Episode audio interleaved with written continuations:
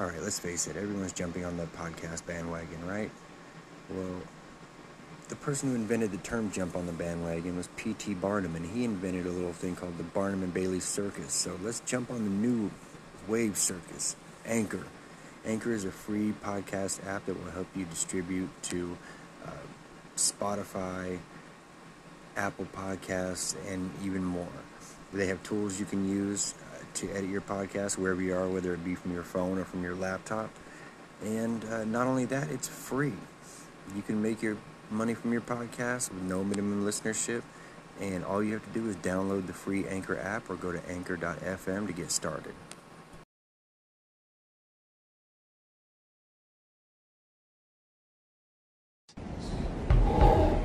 Men of Sparta! Today Jared Knightless. will Battle like this deserves the soul. What is your name, Lieutenant? I am Jamal. Jamal! Follow Jamal! Until I can get back with my soul. Look for me quite some time. Spartan!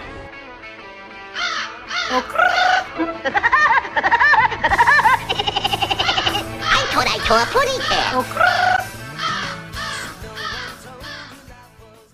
I can feel it all the way down in my plums. Yeah! So the what?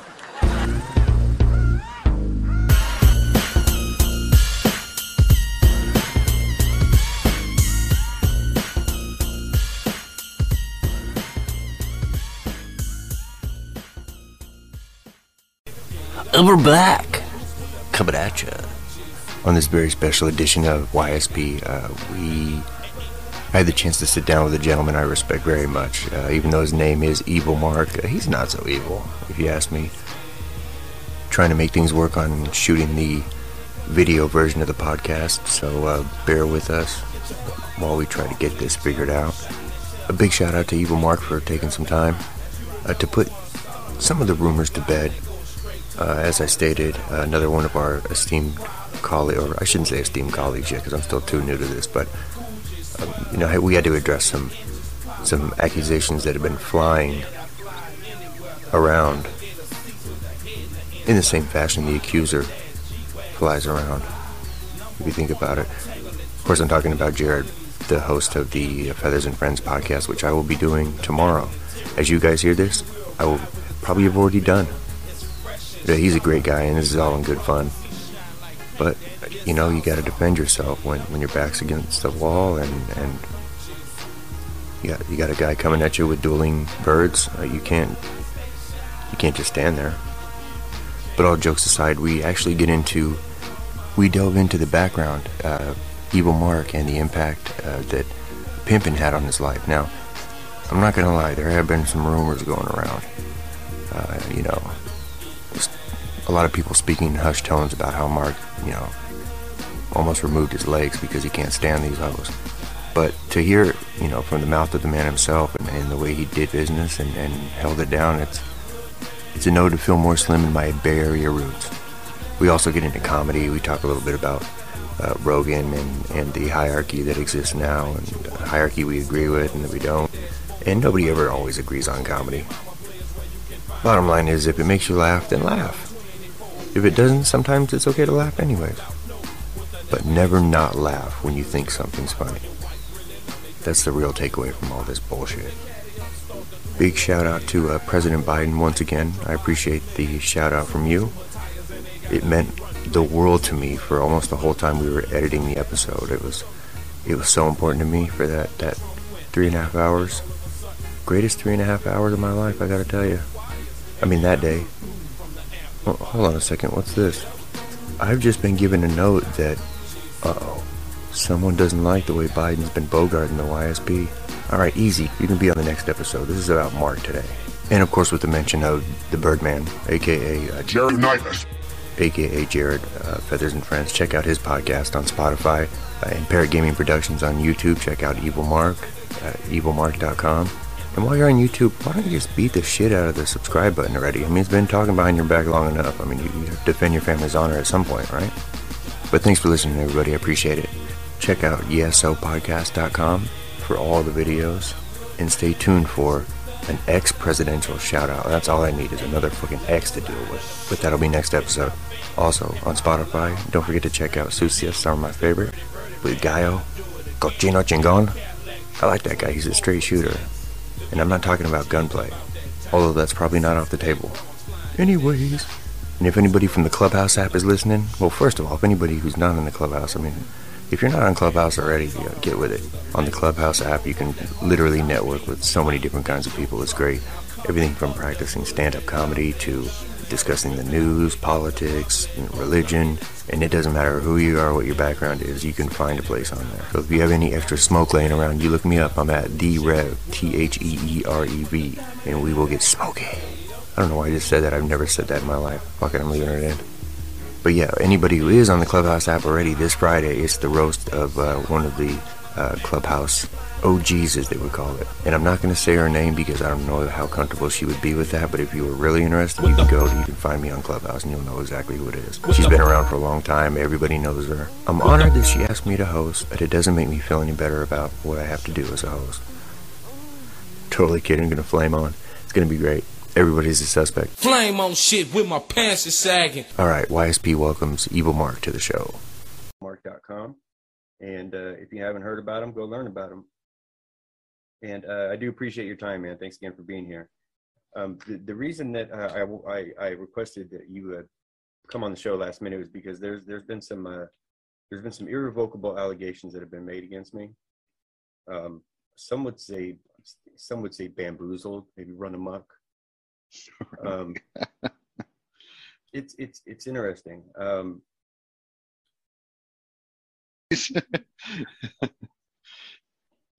so bamboozle. That's like that's an old school term. Now we're getting now we're going back. Flim flammed. Flim flam. That's uh, bamboozled. Uh, I don't. I'll be honest with you. I don't even know what bamboozled means. It just sounded funny in my head. Like taken. Like yeah, this is like like tricked, right? Tricked. Yeah. Bamboozled. He ran a scam. They bullshitting on some bullshit. Yeah, on some bullshit. There you go. That, I was very familiar with that one. that, that's the one I'm more familiar with. They on some bullshit, man. Have you ever heard wolf tickets? No, I've never heard. What's that? Yeah, mean? that's something in the Bay Area we used to say. Yeah, so you sell somebody wolf tickets. Yeah, wolf tickets. No, I got I got a friend who's who's originally from the Bay. I'm gonna have to throw that at her. Oh, she's gonna know. be like, she'll be like, "Oh my God, where did you even find that?" Selling wolf tickets. It's a song by uh, E40 is where it started. You know, Shit, like all the sayings like seem to come from E40. You know that? Like all the Bay Area stuff comes from E40, dude. Yeah, E40 is a cool dude. You know, one thing a lot of people don't know about him is he's six, like six four. On the show is um, we have a, a colleague. You know, I, I I think he's a colleague. I feel he's a colleague. And by the way, just a, just a, a um, legal disclaimer. Uh, this is all in good fun. Okay, so you know, we're not we have no ill will against each other. But that being said, Jared, who is the host of uh, Feathers and Friends, uh, another podcast, which is actually a lot of fun. I've done uh, once. I'm going to be doing again this week. Um, he he had he had an, he brought up an allegation saying that I I was taking a shot at you when I.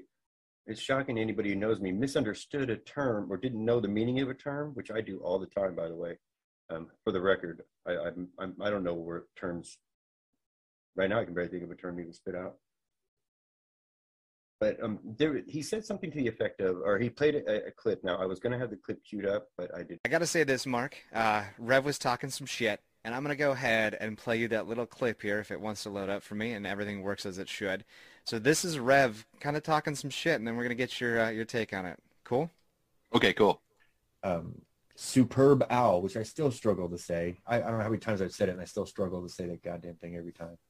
I, I, I, I hate how the NFL has that monopoly, and I just call it the Super Bowl. I don't care. The NFL is not going to come after my podcast. I, like I've got an okay following for doing it for three years, but like the Super, the, the NFL is going to be like, oh, what, feather, what, what is that? Nobody cares. Like, look at that logo. Who cares? So yeah. Wait a minute. Wait a wait a minute. Is what? that why he named it Superb Owls? Because the NFL is going to cut. He was. He's afraid of the NFL. Mark, I'm talking to you, evil Mark.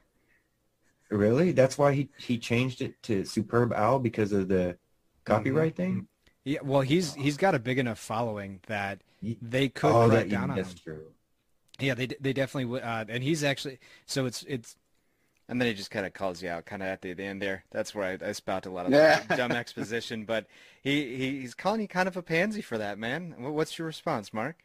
Okay. In the clip, he says uh, that I took a shot at you when I said when I asked if you were worried about the NFL uh, being uh, or about your show using the word Super Bowl and having trouble with the NFL. Now, I know another, another disclaimer. I am autistic, barely, barely, barely, barely, but I use it as excuse every time I can. um, how how was what I said construed as a a shot or like a, a like a swipe? I, I, that's that's the part I, I don't understand. See, I, I, didn't read it that way. I, I, read it more like the. I think the title that was used for that particular episode was I like I was titling it a "Superb Owl" mm-hmm. rather than Super Bowl, and like all the segments were named "Superb Owl." Yeah. And I think on on his, I when you guys were on his episode, I think it was like he mentioned like, why do you think he used that? And the, you know, and you think he's worried about the NFL? And I I think what was missed there was like I made this joke, this superb owl, and it's definitely like a Reddit inside joke. It has like it, it, you have to be part of Reddit in order to understand that. Like a lot of these Reddit things, like a lot of things that are specifically to Reddit, like if you're not part of Reddit, it makes no sense to anyone. So unless you're like deeply, heavily involved in Reddit, it just sounds like gibberish or nonsense. So superb owl was like this inside joke that I never recognized on the on the uh, on in the episode, and was just like kind of ran with it. I didn't even tell Eric, my co-host at the time. I was just like, "This is what I'm going to call the segment. This is what I'm going to name the episode." I do that a lot with the names of the episodes. Like at the last moment, we'll record, record, record for two hours, and then I'll come up with a name at the very last second when we go to publish. And I'm literally like, "Yeah, this is kind of funny," but at that point, like all the external funny's been been used up. Now it's just funny for me. That's now the only person I'm trying to please at this point is me because I'm bored out of my mind. So yeah, I think it was that, and I think there was just a little confusion when you guys were having the discussion about Superb Owl versus Super Bowl, and uh, I didn't take it like that at all. I was just like, oh, this is a joke that I never explained, which happens very very frequently on my show. Uh, there's always like little side jokes or little references. I know we talked about weeks ago we talked about Dash Rendar. We talked about the expanded universe I, yeah, I I'm not sure how, how he saw it as a shot because my, my intention was like you're evil Mark and fuck the NFL. I mean, no, I don't know if you have plans on playing for them one year, but and someday in the yeah. future. But uh, yeah, one day it's going to work out. They're they're going to be looking for that that 42 year old rookie uh, uh, center who can still snap the ball, and I'll be like, I'll be the guy. I'll be the first call, the first guy. The Cardinals are like, hey, can you make it? And I'll be like, yeah, we'll see, we'll see. I think I still dust off that 20 second 40 I still run, and uh, um, so uh, yeah, well then that that kind of confirms what what I, I expected here is that uh, I think that, that Jared is up to shenanigans, which um, I think there's I've done I've gotten away with a lot of stuff, so I think maybe this might be one of those scenarios where I kind of have to pay for something I didn't do, you know. But um, let's see, like wrongfully accused, wrongfully accused. Yeah, yeah, you know how that goes. You met, I mean, as you did, you met a bunch of people that were all wrongfully accused. All wrongfully accused. I only met one guy in my entire time who was like, especially white collar people, white collar crime, white white collar criminals are the worst. Like white collar criminals are always like, it's a misunderstanding. You don't understand. Like this guy is supposed to sign for the paperwork, or this guy. Like the white collar criminal will have you like a story like, Uh, like a, a, girl, like a teenage girl who got pregnant. Like they got that kind of detailed, intimate story that like has a million different side twists and like and what you see had happened was, and you know, and and and you know, we were watching Baywatch in the middle of the night. Like there's all kinds of this bullshit that kind of mixes in there. But like, there's only one white collar criminal I ever met in my time who was like, he's like, yep. I stole them. I stole those motherfuckers' money, and I deserved. I was smarter than them. I deserved to spend that money. They didn't. Like I was like, I was like, I was like. First of all, you're the most based dopest fucking white collar crim- white collar criminal of all fucking time. When you're like, how, long, I, how much time did he get? Oh, he got twenty, and his his his he got twenty. He had just got down to us because he got down to ten, and he had I think his his restitution was like uh, twenty seven million or something like that. He was up there. Not he oh, wasn't so, the top guy. We had a guy who was in the hundred, but he was right there. Like he was a strong number two. So he's he's got it stashed somewhere. That's why he's still talking like that.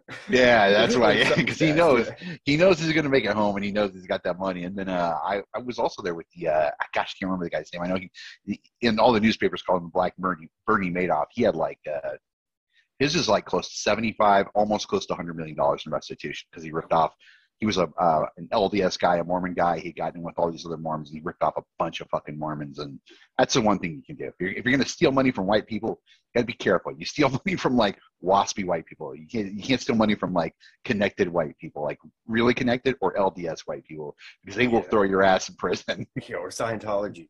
Or Scientology. yeah, you can't you can't steal money from scary white people. You only steal money from like normal white people.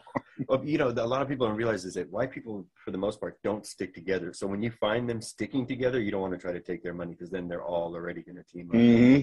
Yeah, and you know when when they're clicked up on the outside, you know they're dangerous. Like that's like you know when white people click up on the outside, like you know there's like there's some shenanigans going on. You know they they run a tight little crew if they're clicked up on the outside. I never thought of it like that. You're absolutely right. I'm sick of these white people clicked up on the outside. Yeah, when they got when they got a car outside the fucking outside the yard, they got the car outside. They're like, "Yo, we got this own thing." Then you know they're some dangerous motherfuckers, especially yeah, when if they're white. you, you see a limo pull up to pick somebody up, you're like, "Who's getting picked up from here?" In a limo? Yeah. Like, or they no, you know what another key would be is when they, they give you your hundred bucks on your way out, and you're like, "Nah." on your release date. I don't know what they do for feds. Yeah. um, nah, they don't do that in the feds. I, that would have been cool. I you had to save everything you you, you had you had you had to saved on your books when you got that on your little card as you're walking out the door, and then everyone's like, "I can't wait to go to." You know, it's it's never like no one's ever like, "I want to go out and have like a five star meal," or "I want to go out and like." It's not even like like uh aspirational. Like I want to go to Applebee's. It's always like the god awful most garbage shit. They're like, I can't wait to go out and go to Wendy's, or like, I can't wait to go out and go to Carl's Jr. or Hardee's. Like mine, mine was definitely not aspirational. Mine was like, as soon as I find a Subway, and I wouldn't eat Subway right now. Like I, I, I ain't roll, I ain't big time, but even I'm like too rich to eat at a fucking Subway right now. But when I first got out, I was like, I'm gonna find a sub sandwich and I'm going to kill that motherfucker. Like uh, the moment that bus stops, I'll be like, "Where's the subway?" I, there's like a million of them on every in every little city in America. Tell me where the one is. I'm going kind- there. what kind of Meatball sub. It's going down. It's going down sub? for real. Yeah, two meatball subs. Day I got out, I was looking for that motherfucker. I had my little card, burning a hole in my pocket, and I was like, "I'm getting both of these motherfuckers. Get get back to the bus." Because you eat so poorly in, in the 18 months up to that, you're like, when you eat all that shit on the outside, you're like, instantly you go from like, oh yeah, I, I'm gonna be sick as a fucking dog. now I'm Yeah. gonna be sick. it, like there's a show I watched. It was so true that um, it was like a it was one of those shows on ID Discovery or something where the guy gets out of jail and they follow him around from his. They followed him for six months before he gets out, and he gets out and he goes to 7-Eleven and he buys like he he tries a Red Bull and then he goes back in. He buys two four packs of them. He buys like two packs of cigarettes and he buys like lottery not a lottery scratcher. He bought something or he was gonna buy them and they were like he wouldn't he couldn't claim it if he won, so he didn't. Um, Uh, and it was the saddest thing, dude, to watch him like blow through 50 bucks out of the 100 or whatever 150 he had in his hand. See, in, in state, I, I I didn't even do state, I did county, and it's not, um, you don't, you can't earn money there. So that's probably why they give you the. Oh, okay, yeah. That's yeah, that's probably why. Yeah, and in the feds, man, you'd see all these guys, especially young guys, get out and they would go right to the the 7-Eleven or the Circle K's or whatever, and they'd buy those like lame Android phones. Like they'd be so desperate for a cell phone, they'd like get out there, buy this cell phone, so, like be on the bus, like trying to hook it up, get get everything set up on it, like they're getting their little ringtones. Like I I was like. I was like, no, man, I, I got to find me the meatball subs. That's what I was all about. I was like, give me the meatball subs. I don't care about no cell phone. The cell phone, I'll, we'll get to that when I get back home. But like right now, I got to get the sub. Well, I mean, I- I, don't know what, what you were framed for, but I'm assuming you probably weren't allowed near a cell phone for the next 18 months or something, or what? Oh, is that a condition of your parole that you couldn't touch anything electronic? No, no. Like what's was funny was like you literally, but you had to be checked in. You had to be on the next phase. You had to be in confinement, or you had to be in the halfway house. And at that point, Hmm. What's funny is like the rules were like you had to have a flip phone, like you couldn't have a smartphone. And then like two months in, the federal rule, all the federal rules changed. They're like, all right, fuck it, you guys can have cell phones. You can have them in in your bunks, and is if you're in the halfway house, you can have you can do whatever you want with them. They literally like changed the rules when I was halfway through, and I was like, this is the coolest shit ever because now everyone's like back at the bunk in the halfway house. Like everyone's on Tinder, everyone's on like dating profiles, like, and then you know everyone's like, oh, yeah, everyone's like, eh, there's yeah, it's like death, it's like a library, right? Like there's all these dudes, like five guys in a room, and all you hear is like, and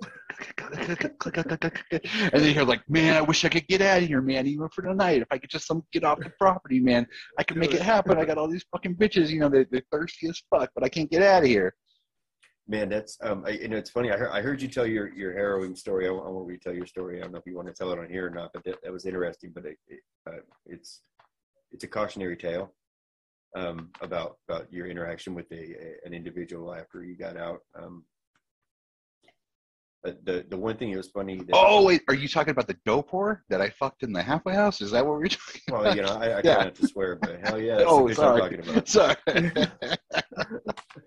Um, yeah, you, you want to tell that story? Because I'd love to hear it again. Oh yeah, yeah. All right. So this is this is this is pretty crazy. So there was uh, uh got out at one of the halfway house that I went to was male and female. So they they keep us out at different hours. So the men would be out during odd, women would be out during even, or I forget it was vice versa. So there was this. I was like in my an apartment that was like right on the corner of where the men's dorms met the women's dorm, and mm-hmm. there was this really blonde cutie, like way way out of my league, like way better than what I could usually pull, even on my best days, even when I first got out. So she was very interested. She was like, "What did you do time for?" Blah blah blah blah. And I'm thinking like, "Oh, this is fucking great. Like this chick is blonde. She's small. Like this is like, why is she talking to me?" I'm like, "Dude, she's got to be fucked up in the head." Pinch But- yourself. yeah, I'm like, but no matter what, it doesn't matter if she's fucked up in the head. Here I am. It's time to take advantage. So Me too. so I'm like, yes, all right. So you win a lot. You win the lottery. You don't. You don't just sit there, look at the ticket, and go like, wow, look at this. Yeah, why do they make tickets? yeah, you, you go cash this motherfucker in. That's what you do. You, you go, I need a ride. Give me a ride to the store. I need to cash this in, motherfucker. So we set it up. She ends up. We end up. She ends up sneaking over to my little apartment because all everyone else is in my my unit is off at, at work. They're actually working their job. I'm at home watching like Maury Povich and and Jerry Springer all, all day long. And she comes over and we start to hook up. And in the middle of in the middle of hooking up, like she starts bleeding, like bleeding, blood running down her nose, and it's because she was uh uh, uh she would do heroin and meth. And I don't remember what she was with. I think it was meth, but it, it might have been heroin because heroin's more snortable than, than meth. You usually got to get like really, really good meth before you get snorted. But You have to smoke meth, don't you? Oh, I mean, meth you can smoke, you can shoot, but you can also snort. The really best, the best, best meth you can you can snort, or you can hot rail it, which is basically like you snorting it down, but you're burning it up as as you're bringing it into your body, which gets you supposedly gets you like higher than fuck. But uh, But she, she starts. hot, so Yeah, she was hot. She's fucking me. She's riding me. Like she's sitting on my lap and she's riding.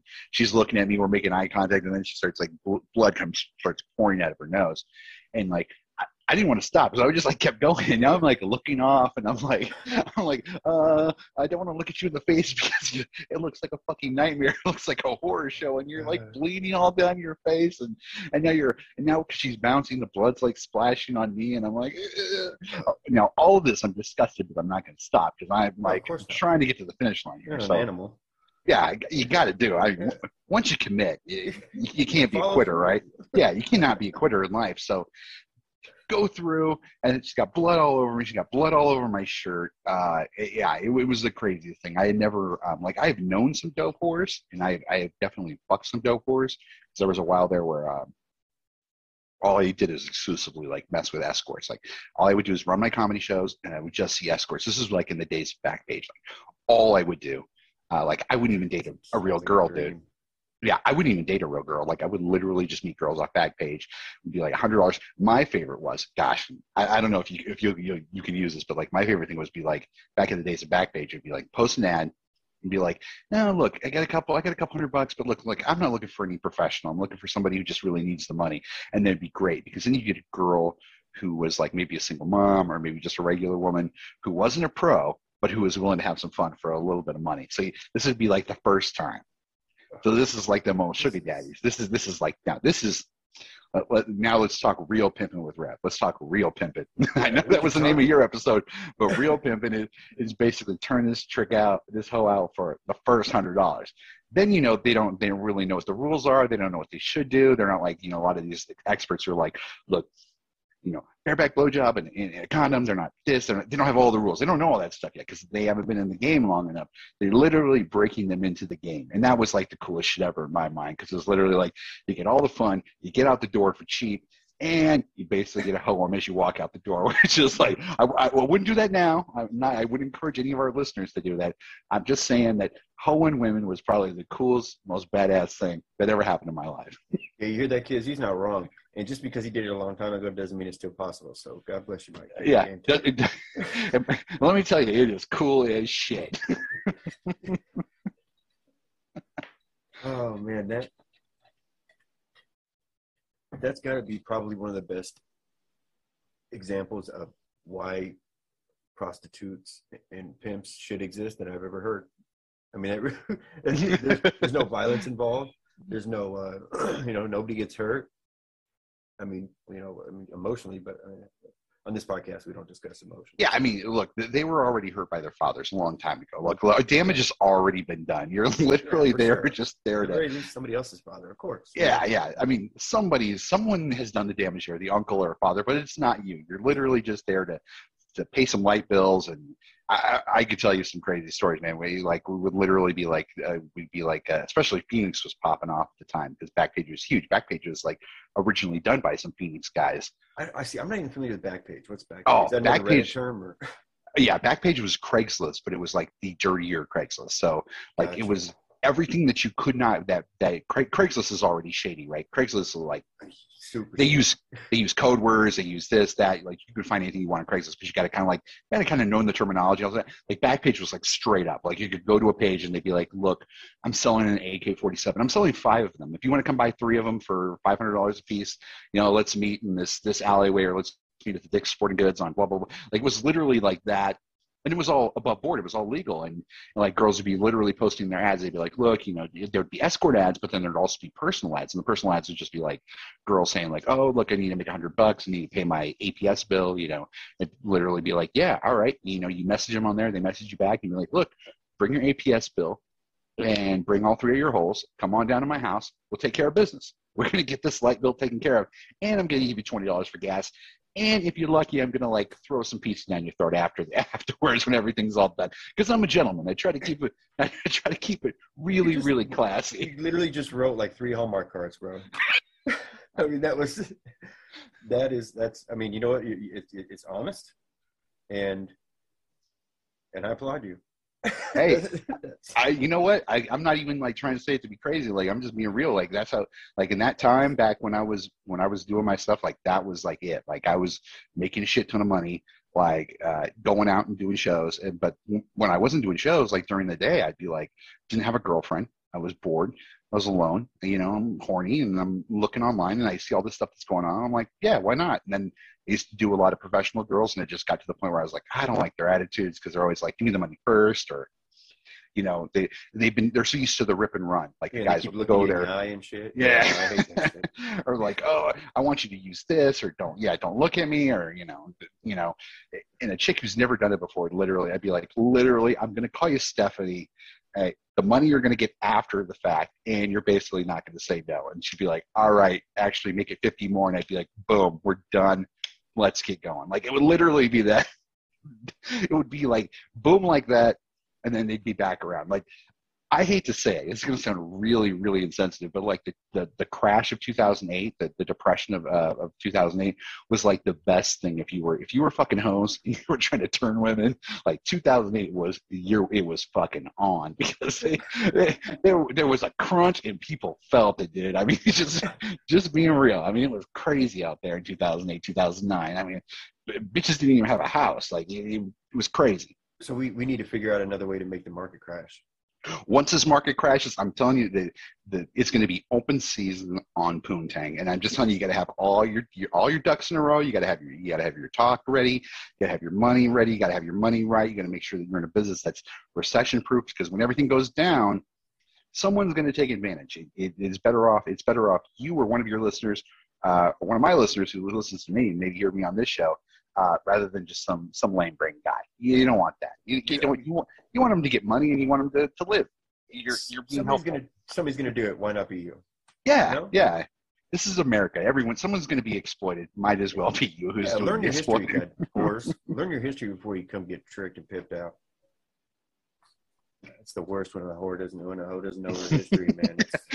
When, when a bitch doesn't even know her history, man, that's you know it's fucked up. it just come uneducated like a motherfucker. I'll tell you one thing. They always know their math, right? Always know that math. They can count a bunch of twenties like it ain't nothing. They got that math down. It's never. It's it's the like edu- it's like the history. It's like the current events. There's like it's like geography. Like they think Puerto Rico is on the west side of town. Like they don't even know any of that shit. But but when it comes to money, they got they got like a PhD in that shit. How many twenties make five hundred dollars? I guarantee you, hoes know. Dude, can't everybody do like their own pimp like impression? Like everybody knows, you know. It's like like I teach. I was just thinking like like you're saying that like you're right. They do know their math, but like I don't I, I only teach a bitch one number and it's ten, and you ain't one. Yo, So until you are, I'll tell you about the rest of the numbers. You know what? My, my favorite thing about pimping though is like I, I remember seeing. You remember that old documentary that used to have on HBO where the guy would be like, uh, you know, he'd be talking about. down. Yes, exactly. And you know, he's talking about the. Uh, she gets busted, right? Yeah. And she gets busted, and now she needs to get bailed out. And and he says, well, well, no, no, I'm sorry. They go back and they say, well, how much of the money do you take? And the guy's like, I take all the money. I take all that bitch's money.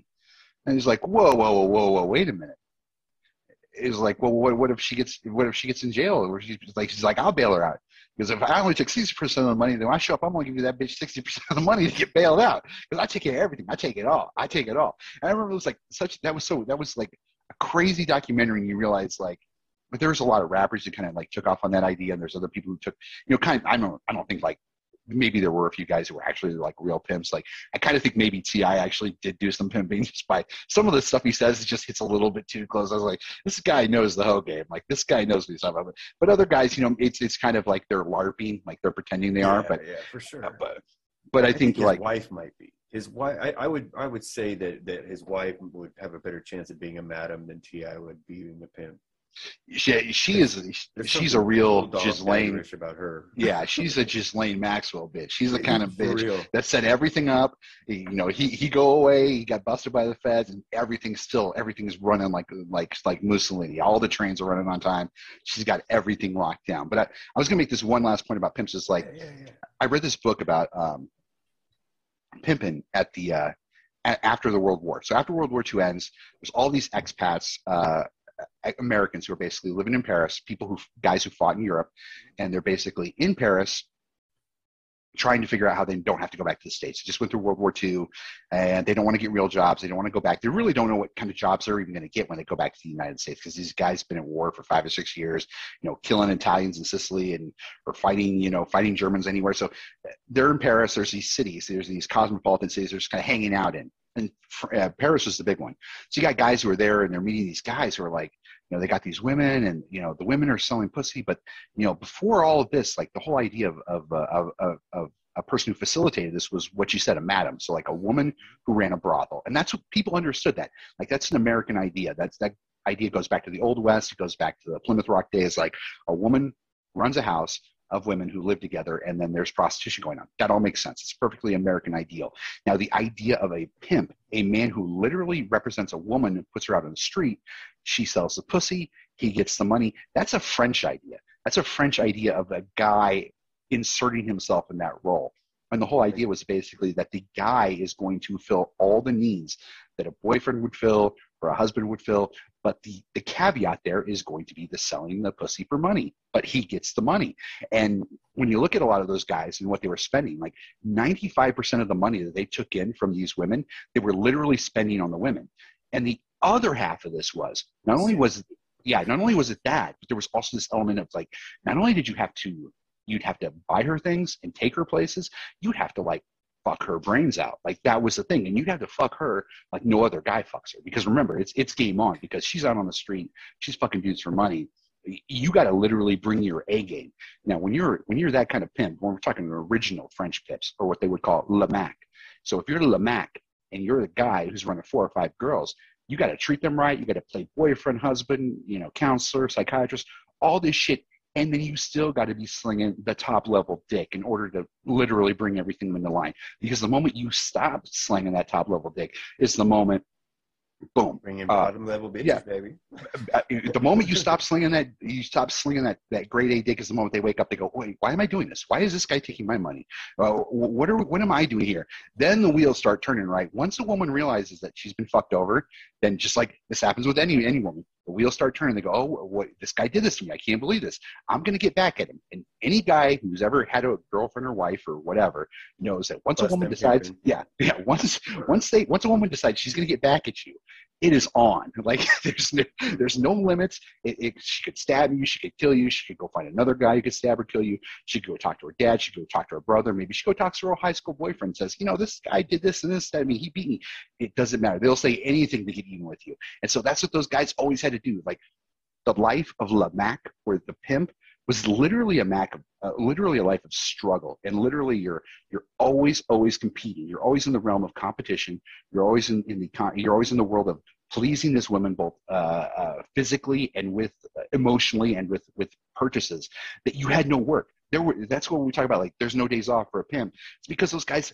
You know, you, you think of that whole situation, do it with one woman, it would be exhausting. Now, if you had three or four different, different women you've turned out, like you literally have no time to pursue any other hobbies. That's why these guys are like smoking thin cigarettes and getting drunk at a bar, and they're like, ah, you know, like they had this. That- this is why they don't, you know, the French didn't believe in like existence, or they thought it was all horseshit. If you're spending all this time and money and trying to get this stuff done, you know, you're probably sick of the world too.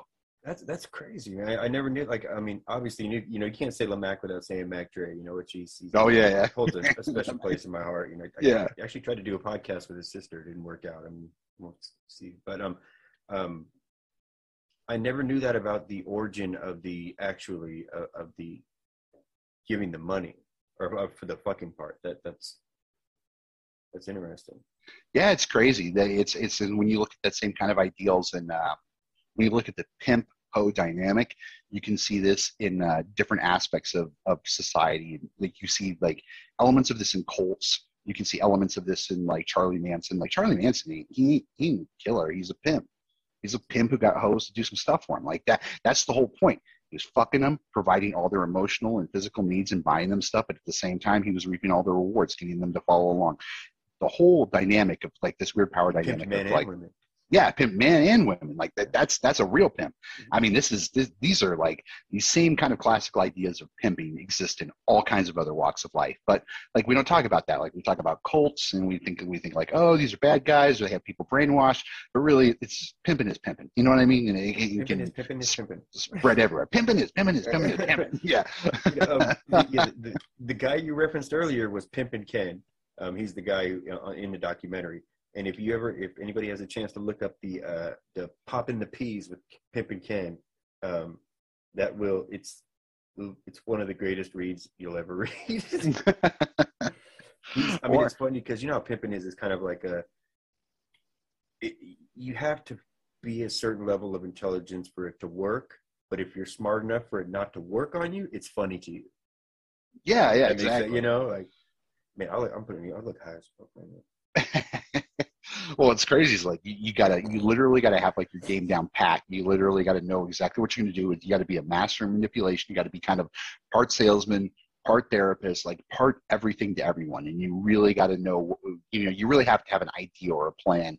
Like we talk, a- like I know I talk a lot on, a lot of other shows. People are like, oh, let's talk about male advice. Let's talk about advice for guys. And I was like, I'm like, you can find a lot of this information. Like you, you wouldn't want to take it that far. Maybe you do, but like in my mind, you wouldn't take it as far as like you have some bitch selling her pussy for money for you. Like that, that seems kind of fucked up. But the idea of knowing your business and being in your business and knowing what you're about and knowing what your plan is, like these are all like valuable ideas any guy could use. So like nowadays when pimp isn't such a bad word, but I think of the word pimp now, like we think of like, you know, uh, Katt Williams. Yeah, Pat Katt Williams or DOWG or like these guys were hustling. God bless you, might keep your game tight. Oh, This yeah. Don Magic Juan. Yep, Don Magic Juan. Yeah, like we think of that, but but like those elements of that, being on top of your shit, knowing what your business is, being in your business, controlling every aspect of everything that's going on, having your money right. I mean, these are all like pimp concepts that anyone could apply to their life. So this has been my TED talk Pimpin 101 with Evil Mark. Pimpin 102, baby. Pimpin 102. So you got to check back in for the next episode when we get to 103 when we talk about slapping a bitch. That's, you got to get through one and two. You can't audit those other two classes. You got you got to get through those first two before we get to the backhand or we go one from the bell loop or we talk about literally just beating the bitch down because they have your money. Those are all 103 classes. You don't don't give all the secrets away. Remember, it's always a minimum of three fingers across the face when you backhand because some of you pimps out there catch them with two and it's not doing a damn thing. Player. You know what I'm talking about? Because everybody that does a pimp thing always kind of goes into Katt Williams eventually, don't they? I know, like Katt Williams is like, yeah, the, the perfect example of that. And because Katt Williams is like, he fills that out because he dresses like that so well. He's got the, Yeah. the fucking suits and That He- damn he- bird, that that bird um, medallion he used to wear that was like, ah. Man, he was huge. and what's funny was like with Katt Williams, like he used to show up at the at the comedy clubs. Like he would show up like that, not to like show up because there were fans there. There were just other comics there standing outside the building. Where we would just be out there like hanging out, bullshitting. We'd be talking about like, hey man, have you seen this? Have you played this? Like, oh man, you got to come over. Like we're gonna maybe we'll get a six pack tonight. This this fucking limo would show up. He'd get out. He'd be dressed to the nines. Fucking medallion, all his shit on, his hair all fucking, you know, all all straightened. And, you're like, this guy looks like he just came out of a movie. He's like, hey motherfuckers and you're like whoa it's fucking Katt Williams and you know, everyone would make a big deal about him and you could tell he was just so thrilled but we'd be like it's two o'clock on a thursday and this motherfucker's showing off for us. Like it don't even matter. We're other fucking comics. There's no like we're not going to do anything but there's these are other guys. Like there's no one here who's going to blow him there's no one here who's going to do anything special for him he's literally just showing off to us just to prove that like he's the man and we knew he knew he was going to make a big deal to us. But he would always be like that. I never saw him show up to any place where he wasn't always like right on point with everything. His image was always step out of the limo. That's who that guy was to everybody. Other comics, uh, bars, wait staff, whoever. He was Katt Williams, hundred percent, hundred percent of the time. It it really comes through in his specials and his stand up. You know, um, you can really hear that he's he's a genuine dude. You know, and, and he's really speaking. Um, I also think he does have a little bit of a crazy streak, but all comics do. I haven't met a no. I mean, I've met a couple normal comics, um, and they're not comics. you know, but um, actually, I'm glad you brought that up because that segues perfectly into um, the the next topic I want to talk to you about. So I wanted to clarify. Um, I, I don't have an issue with Joe Rogan. I actually, I, I'm a, I'm a huge fan. I listen to almost every podcast when I can. What I have an issue with is something that I, I, it's probably a pet peeve, and I'm probably just picking on it. But I, he's front and center, so I see him do it the most. It's, Yeah. it's not giving it up. And you, as a comic, me as a new comic, I am a comic though. I know how important it is to give it up. You were just talking about it on the on the Feathers and Friends podcast with Jared. Um, I I think it's of the utmost importance for other comics, especially, to give it up when it's due. You know, not overly or anything, but I there's nothing. more- I mean, you know how it is. Like when you tell a, a joke in front of a room full of people and it falls flat, it's. I mean, it could be life changing. I mean, I I've, I've forgotten material before and literally had to scat the rest of the goddamn act because I couldn't remember my jokes. I mean, it's true. And I just imagine if you were friends with him or anyone who looks up to him, in the back of your mind having to wonder when he decides that he doesn't want to be sarcastic anymore and now he wants to respond seriously. That that's really what I'm getting to is that I, I, I don't it just bugs me when people do that when they joke sometimes and they don't joke the rest of the time. It's like you can pick one or the other, but if you're in the moment, you can't flip flop back and forth. It's it's kind of like saying, "I want funny. That's my funny." You know, give me you give me that funny. You mm-hmm. know, like that's what it reminds me of. But as far as his ideals and stuff, I like the guy, and I'm a huge fan. I just don't like that he does that. And again, he's front and center, so I see him do it more than a lot. I'm not a lot, but I mean, you know what I mean. Yeah, it's it's probably you know like if, if you were like so in some ways I think like he he still thinks of himself and I know like to everyone else is probably weird but I know he probably thinks of himself as just like just who he was before just like a regular road comic just like a guy who was who's doing it just started selling out theaters and was like was has a name he definitely has name recognition but he doesn't think of himself like probably what he is like he doesn't realize now like there's there's so much emphasis on it especially for comics because there's no tonight show even if you did get on with Jimmy Kimmel or or uh, who's that other Seth Meyers or what's the other jerk off's name like Stephen Cole, even if you got like five minutes on there, it wouldn't matter. Like no one watches those shows. Like those shows don't matter anymore. They literally mean dick. Like even if you were to get on Conan, I don't think Conan has a show. Like, but even No, if you were to get on show Conan five years ago, like Yeah, it wouldn't have mattered. when he had it. Yeah. Because it's garbage. It doesn't mean anything anymore. The only thing that really means anything more is, especially when it comes Social to comedies, media.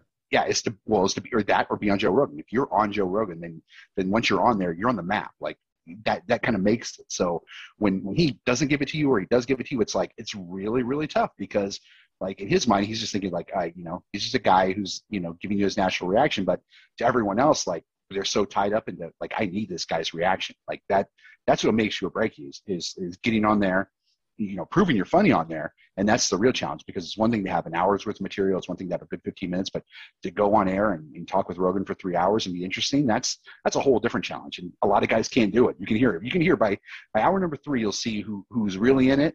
And You'll see, you'll see the, the Kreischers from like, and I don't want to say anybody's bad, but there's, there's one of his orbiters who's really bad, but when you get to hour three, you're going to find that the ones who are really interesting versus the ones who are really fucking really have nothing to say and who are only there because they're they're his friend or or they're because they're they have some kind of crazy idea or something like you know they're one of those Yeah. guests. But but really, when you talk about comics, it's like that's the show, and I just don't.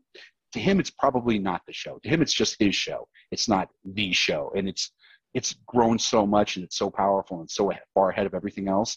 It is the show, unfortunately, like every comic. Like you got to get there and you got to do well on it. And if he doesn't give it to you, then yeah, it stings. It probably feels like a lot of these comics in the 80s and 70s when they were when they had to do Carson. Like if Carson didn't call you over to the couch, then he's basically saying you suck because mm-hmm. the ones who do get called over, they become Roseanne, they become Drew Carey, they become Jerry Seinfeld.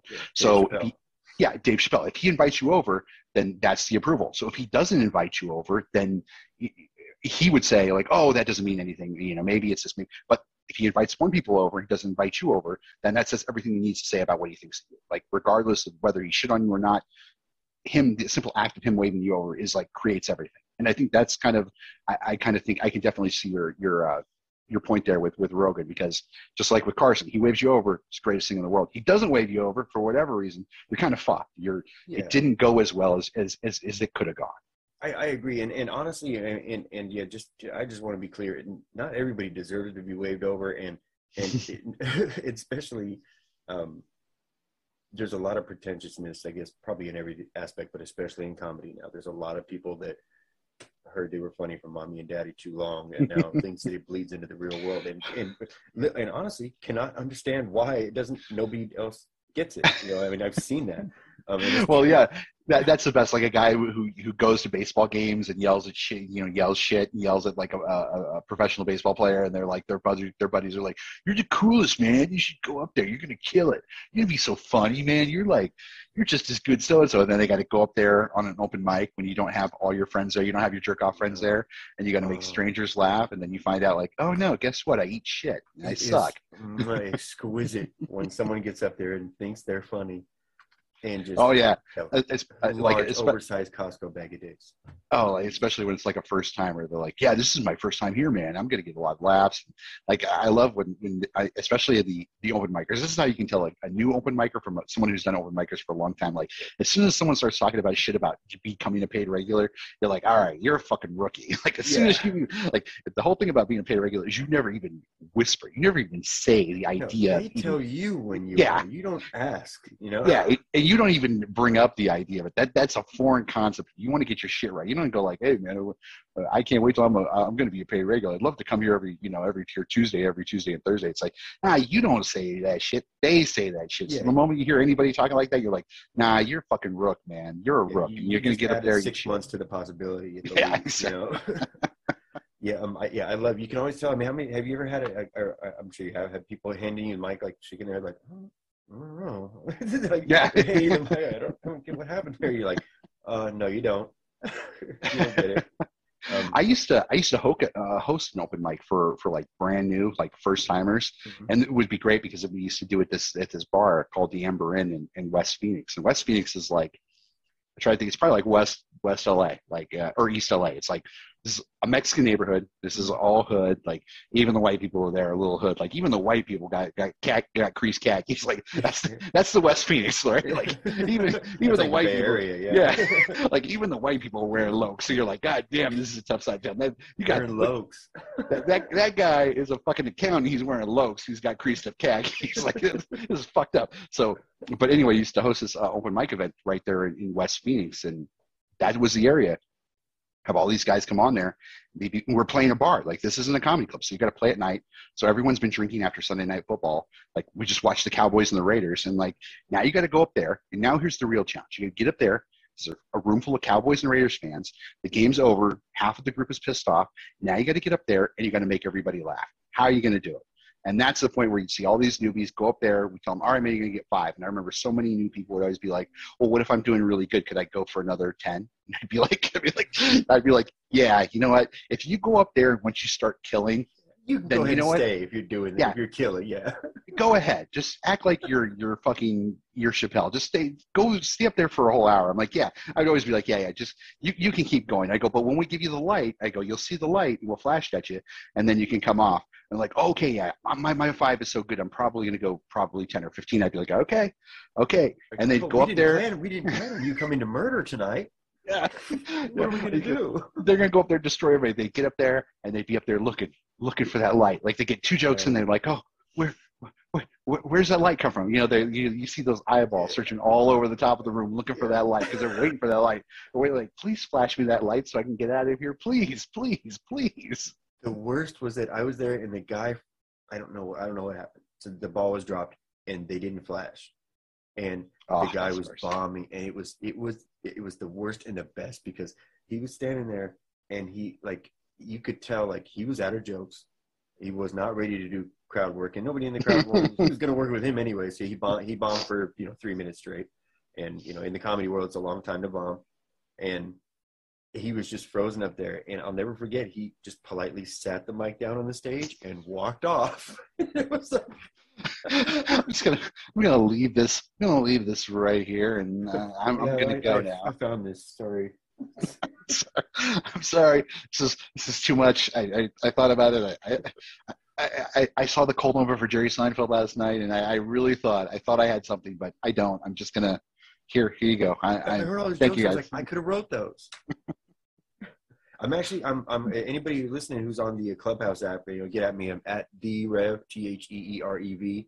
If uh, if you're feeling like you beat cancer and want some smoke, come there. But I'm that. Yeah, the Clubhouse is great. I, I like. I, I, I started. I started doing stand up. I mean, I spent less than a year that I started doing it. But I started. uh, I technically it started a few years ago. But then I gave up on it because I, the club I went to literally burned down. I went there for like Oh, two shit. months and it burned to the ground, and I didn't do it. So it um it it, it kind of there was no other close there. It was at Pepper Bellies in Fairfield, California, and um so uh, I, I gave up on it. But uh, I, I love doing stand up. Um, I'm not a stand up comic though. I mean, I I would like to do it to promote the podcast, but Wouldn't it wouldn't it be wouldn't it be funny if it was an open mic? It was like fuck this. I don't want to have to do. I don't want to have to go up there on Monday night anymore. I'll burn this fucker to the ground. I never have to go in. I'd give him an extra minute if it was every night at every set he ever did again. because I mean that kind of dedication doesn't make you funny, but it, you earn respect.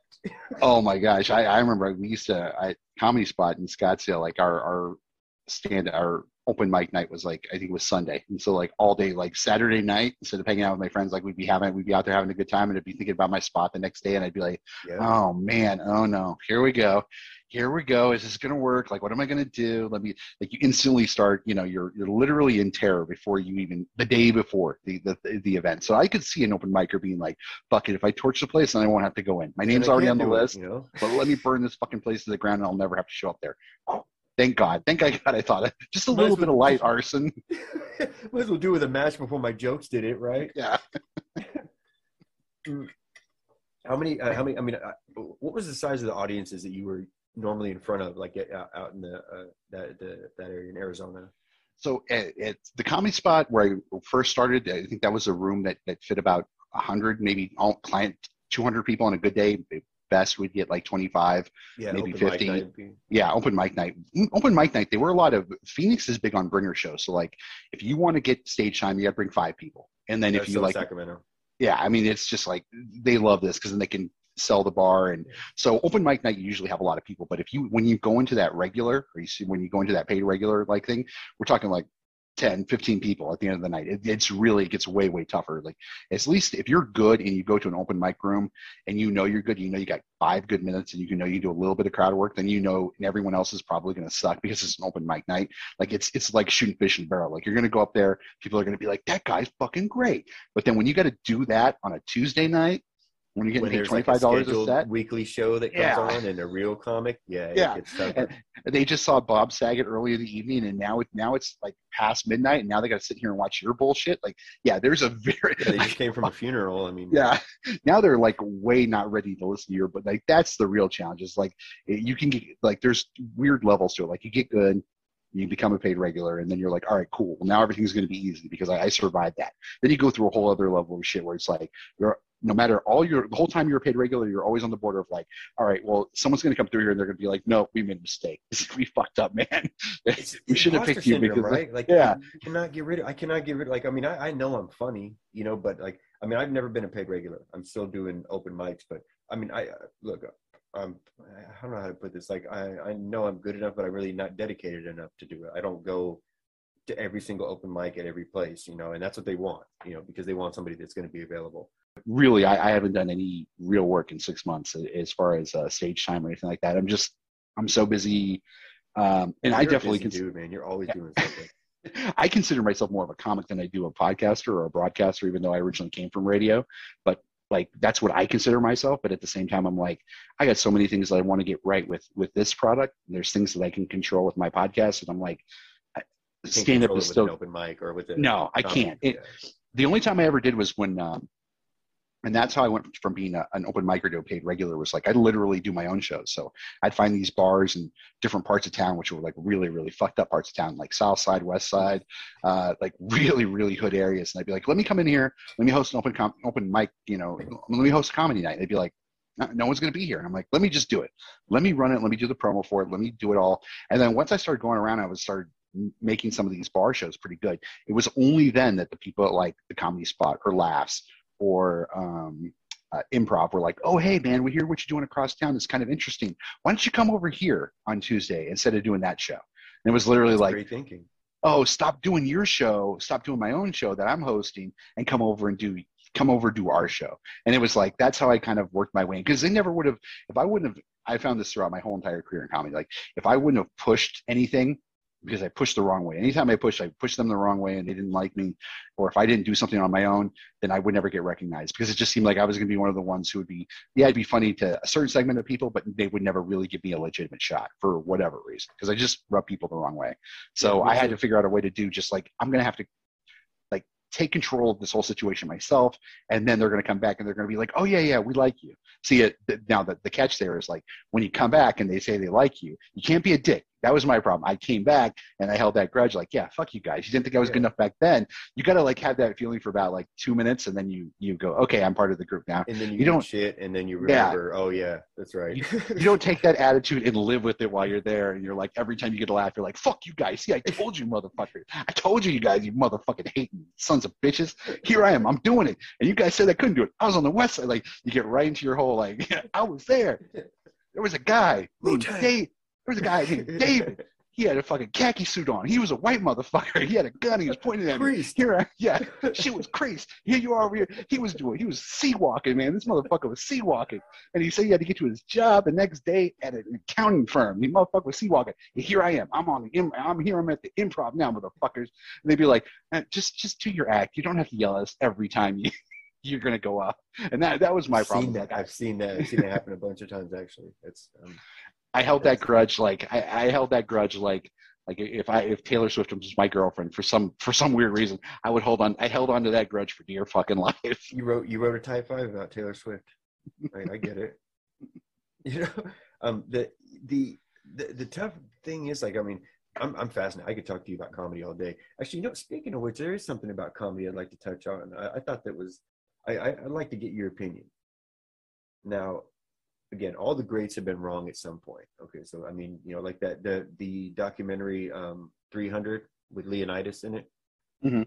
Yeah, he uh, he, he was a ruler. He was a king. He was he, he was wrong, and you know, obviously, we all saw how that ended. So now, I'm not going to call Jared Jaronitis, Jared but uh, uh, because it's like it's Katt Williams.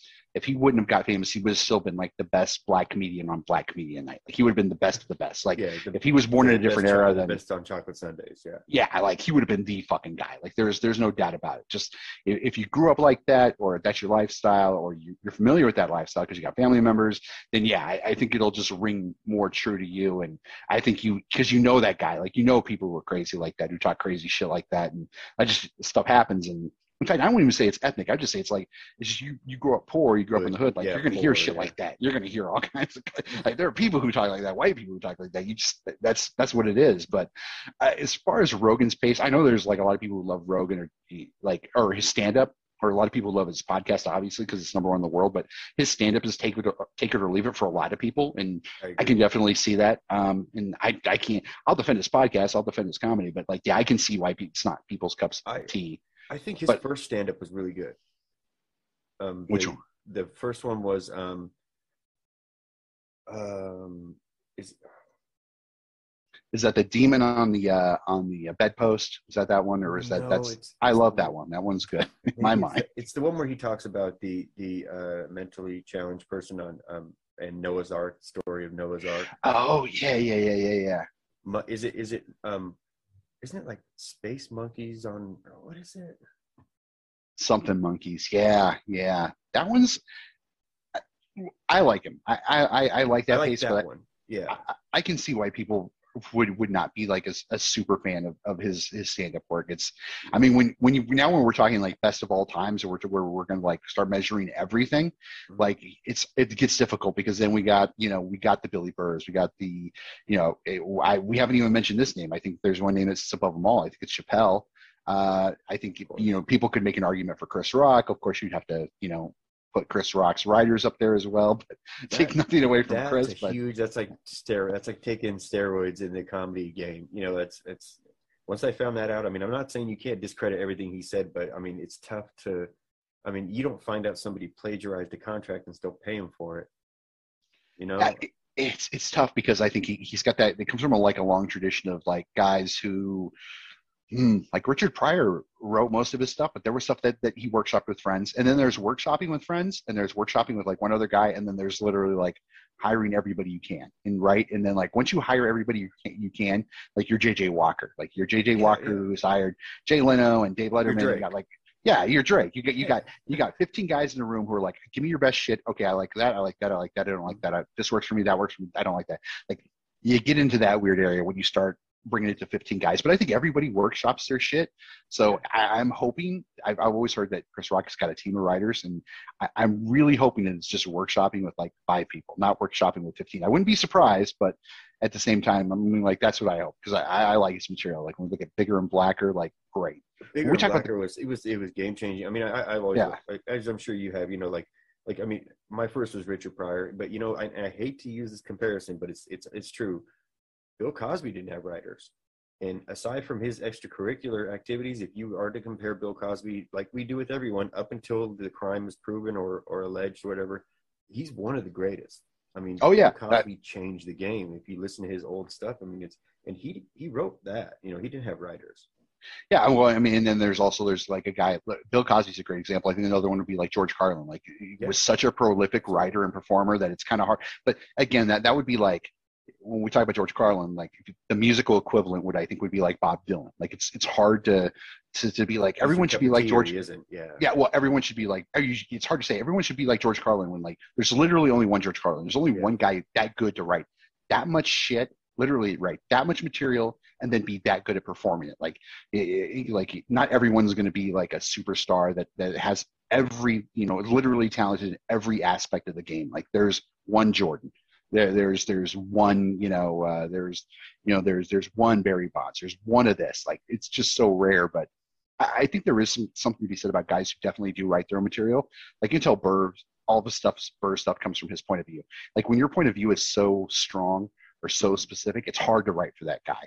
Like Chris Rock's point of view You is can't write for that guy because yeah, You, you you couldn't write like you couldn't write for you couldn't write for for Bill Burr because everything he does he says it sounds like Bill Burr. He does basically all his prep work on his podcast. You can basically hear how he's formulating everything. He's able- audibly workshopping. yeah, literally right there on the podcast. He's literally giving you material for you to to to, to dwell over. I, I listen to that show all the time because my Tuesday show is a solo show, and doing a solo show is like one of the hardest things ever. So I listen to him sometimes, and I'm like, I'm like, man, because he just he just rips, he rips and he rips and he rips, and you're like, some of this doesn't make sense, but there's a lot of brilliance here, and it's it's it's a fun journey along the way. And then It's I like just love the fact.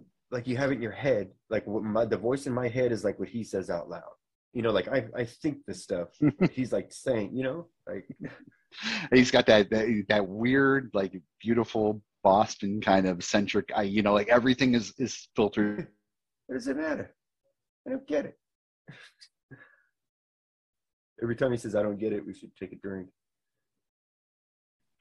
Well, speaking of shitting on your friends, uh i think you know people could make an argument for chris rock of course you'd have to you know put chris rock's writers up there as well but take That- nothing away from that's chris a but huge. That's like stero. That's like taking steroids in the comedy game. You know, that's it's.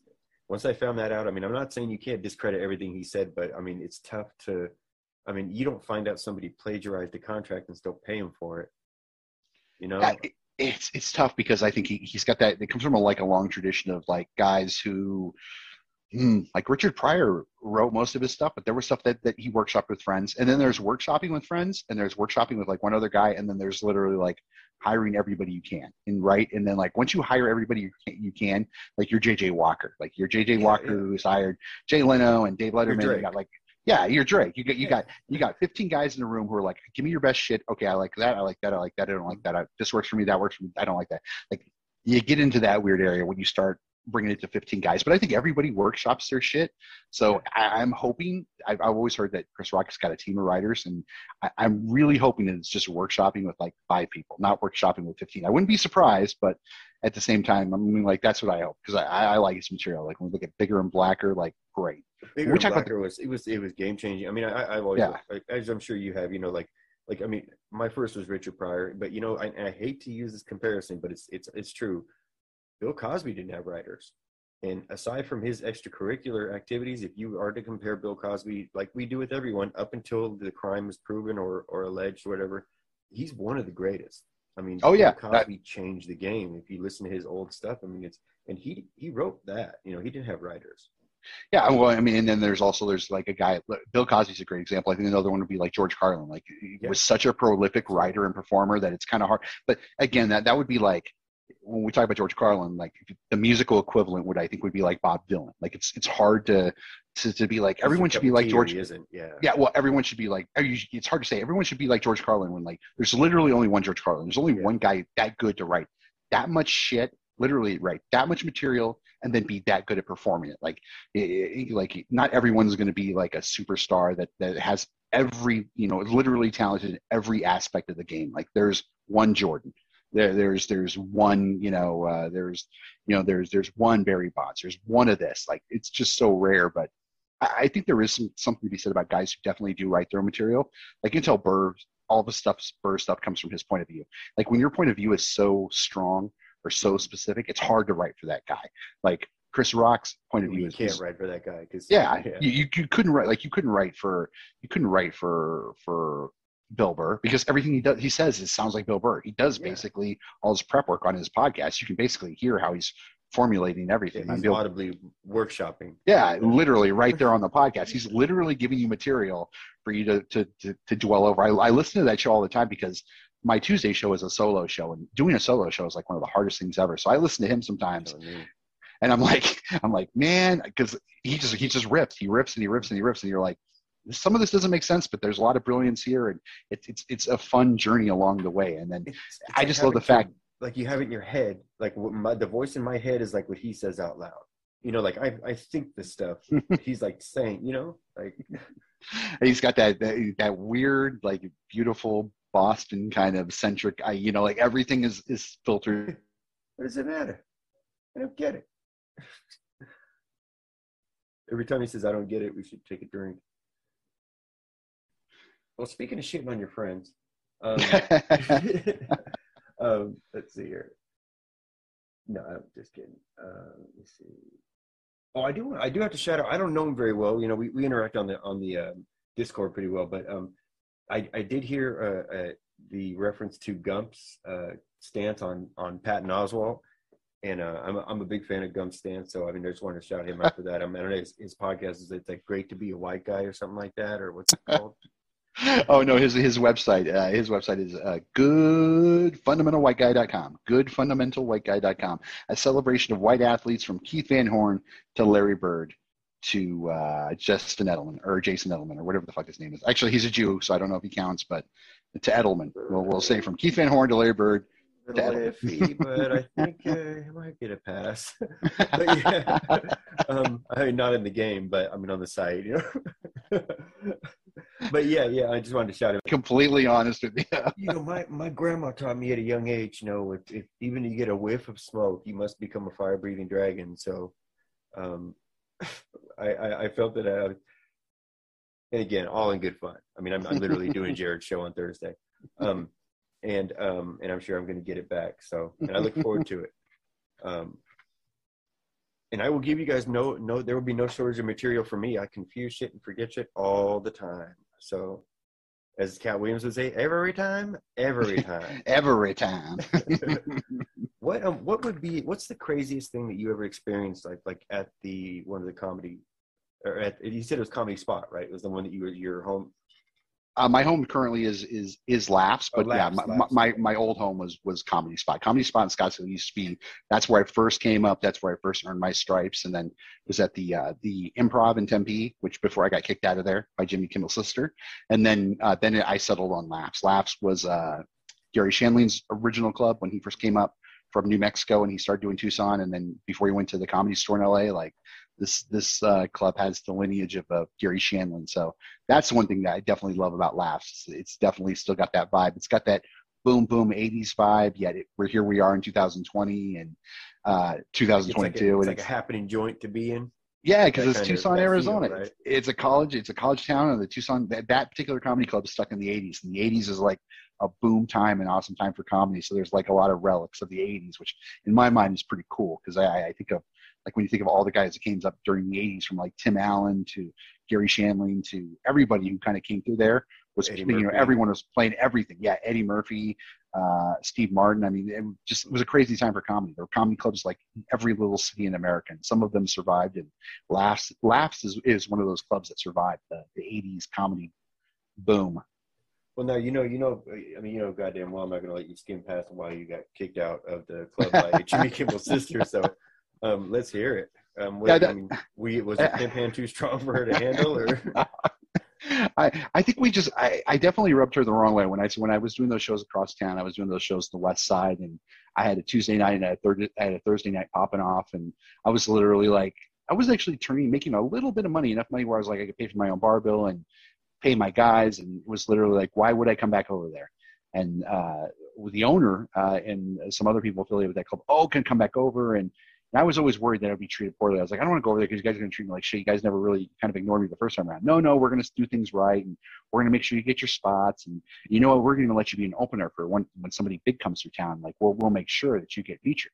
They were like, and it was always just because I'm half Mexican. They were like, well, we're going to put you with like, if Paul Rodriguez ever comes through, then you can open it for Paul Rodriguez, which is which I guess is like for a Mexican, I'm supposed to be like, all right, where do I sign? Like, I was like but in my mind, in my mind, I'm like, I like Paul Rodriguez, but like, do I give a fuck if I ever went? Like, no, not really. Like, that would be like, hey, Mark, I'm going to give you this George Lopez CD. If you, if you if you drive me across town, I'd be like, all right. I mean, I'm not against owning a George Lopez CD, but do you really think like that's you're not going to offer me gas money? You're going to offer me a George? It's just weird. Like I always felt weird about that. They were always like, oh yeah, Paul Rodriguez will come through, George Lopez will come through, and then yeah, maybe we'll, we'll try to work you in. And I was, "Hmm, that's weird. It's weird and racist, but yeah, yeah, like action where they wouldn't be interested. Like my audience is like white sports fans or like mixed race people, like people who are not so obsessed with all this stuff. Like my audience is probably not like a, a, hip hop concert and then like three black comics. Like I, I don't think I would fit in. Like I can, I can carry my own, but at the same time, like that's not who's gonna want to like find out more yeah, I'm information. not going about to me. accent it.